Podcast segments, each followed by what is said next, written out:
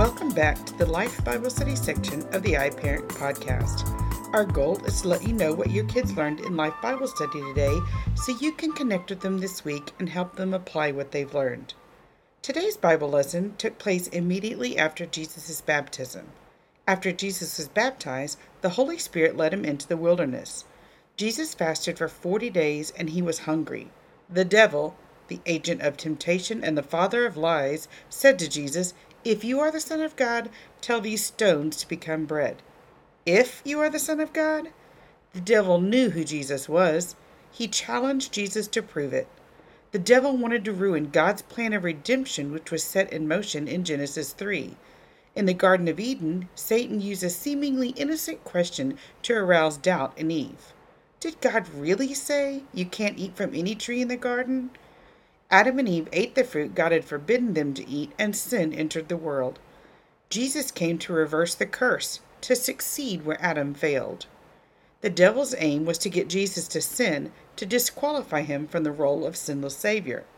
Jesus did not give in to temptation. Each time Jesus was tempted, he remembered God's word.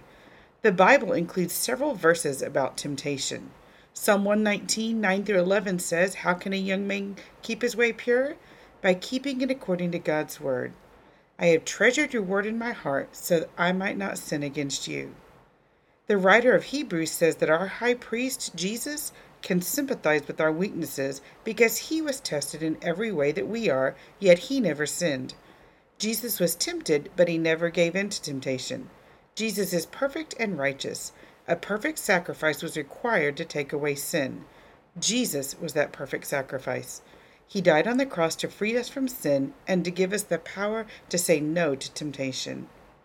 Be sure and check out the family activity page on this email. It includes an activity on saying no to temptation and has scripture verses that go with it. Don't forget to have your child complete the Let's Debrief What's Here and There page in their Mission 1 8 book and have them bring it back next week for a prize. We're praying for you this week as you disciple your children. Know that we're here for you, we love you, and we consider it an honor to serve the families of First Kids.